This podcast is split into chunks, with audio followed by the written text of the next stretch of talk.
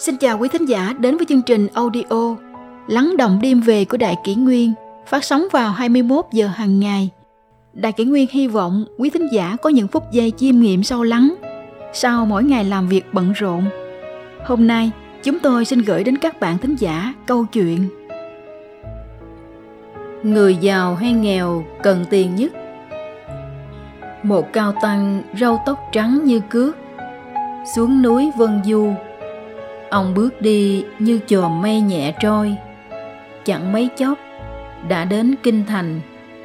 Đột nhiên chân ông vô tình va vào vật gì kêu len keng, thì ra đó là đồng tiền vàng. Ông thầm nghĩ, cái này chẳng có tác dụng gì đối với cuộc sống một tăng sĩ, nhưng ắt hẳn là gia tài của một người nghèo. Vậy ta sẽ tặng cho người nào cần đến nó. Cao tăng gặp một bà cụ già, cả ngày ngâm tay trong nước để giặt thuê kiếm sống. Ông bèn tặng cho bà cụ đồng tiền vàng. Bà cụ mỉm cười cảm ơn và từ chối. Tôi hàng ngày giặt thuê vẫn đủ sống, còn để ra được 3 xu mỗi ngày. Cao tăng gặp một hàng sinh trong túp liều nhỏ, đang say sưa đọc sách. Ngoài chiếc án thư và mấy quyển sách ra thì không có đồ đạc gì đáng giá. Ông bèn tặng anh học trò nghèo đồng tiền vàng. Anh hàng sinh vòng tay cúi thấp người, tỏ lòng cảm ơn cao tăng rồi nói: Con dành thời gian để đọc sách, nên mỗi tuần đi núi kiếm củi 2 ngày, đủ sống cho cả tuần. Cụ già rồi, cứ giữ lấy, sau này sẽ dùng đến.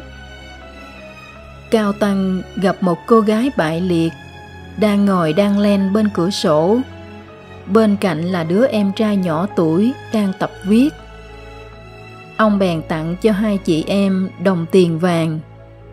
Cô gái dừng tay đan, trong khi cậu em vẫn cắm đầu hí hoáy viết như không hề hay biết. Gương mặt thanh tú của cô gái sáng bừng lên. Đồng tiền vàng này có thể giúp 2 chị em con sống vài năm, nhưng hàng ngày con đan len cũng đủ sống và nuôi em trai ăn học rồi. Con cảm ơn cụ. Cụ có thể dành tặng cho người cần đến nó. Đến sẩm tối, cao tăng vào nghỉ ở ngôi miếu hoang. Vừa ngồi nghỉ một lát thì từ ngoài có bóng người nhỏ bé, chân đi cà nhắc, chống nạn đi vào. Thì ra là một thiếu niên tàn tật vô gia cư. Cậu thiếu niên tàn tật ái ngại nhìn cao tăng và hỏi: Cụ đã ăn gì chưa? Con còn nắm cơm đây, xin mời cụ. Con cũng vừa ăn một chút rồi. Cao tăng cảm ơn và ăn ngon lành, rồi hỏi về cuộc sống của cậu thiếu niên. Cậu nói: Hàng ngày con đến quảng trường chơi đàn và hát cho mọi người nghe. Nhiều người đã tặng con những đồng xu. Con đều cố gắng để dành ra một chút. Nói rồi cậu tập tễnh đi vào trong. Lát sau cậu cầm túi vải nhỏ ra, đưa cho cao tăng và nói: Con tặng cụ số tiền này. Cao tăng nói: Ta có 1 đồng tiền vàng, vốn có ý tặng cậu. Nào ngờ cậu cũng không phải là người thiếu thốn cần đến nó. Sáng hôm sau, cao tăng lên đường về núi, lòng vẫn canh cánh chưa tìm được người cần đến đồng tiền vàng. Giữa đường bỗng nghe tiếng huyên náo của đoàn người ngựa và chiến xa từ phía sau ầm ầm tiến đến. Vị cao tăng tránh vào một gốc cây ven đường.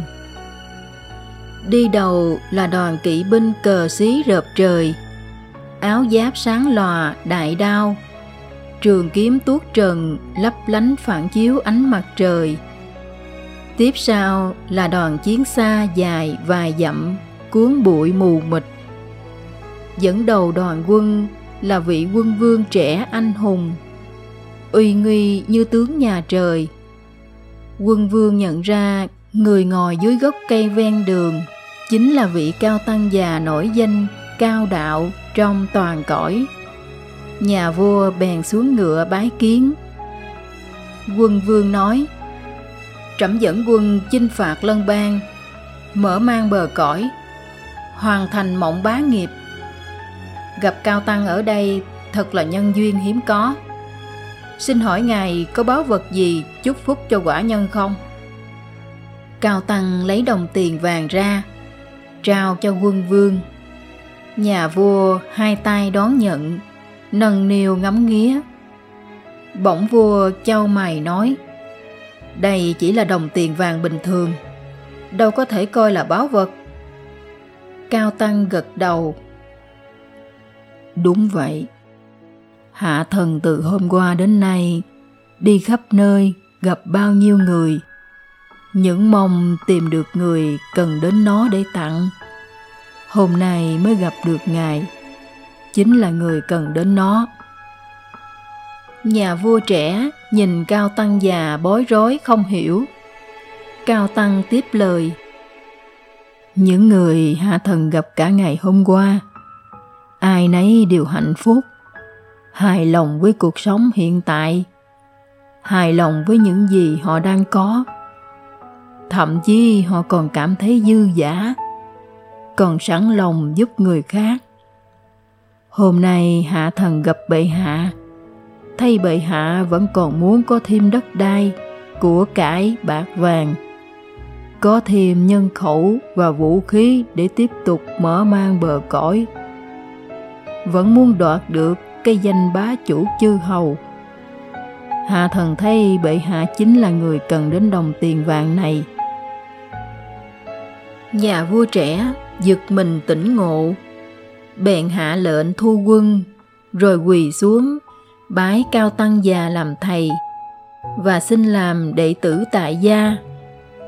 Vua nguyện học được trí tuệ, đức hạnh và đạo hạnh cao thượng, để vỗ yên bách tính, rạng rỡ tổ tông, phồn vinh xã tắc. Từ đó, hàng tháng nhà vua trẻ đều dành ra vài ngày lên núi nghe giảng pháp. Bốn cõi yên bình, các nước chư hầu không đánh mà đến triều phục, xã tắc hưng thịnh.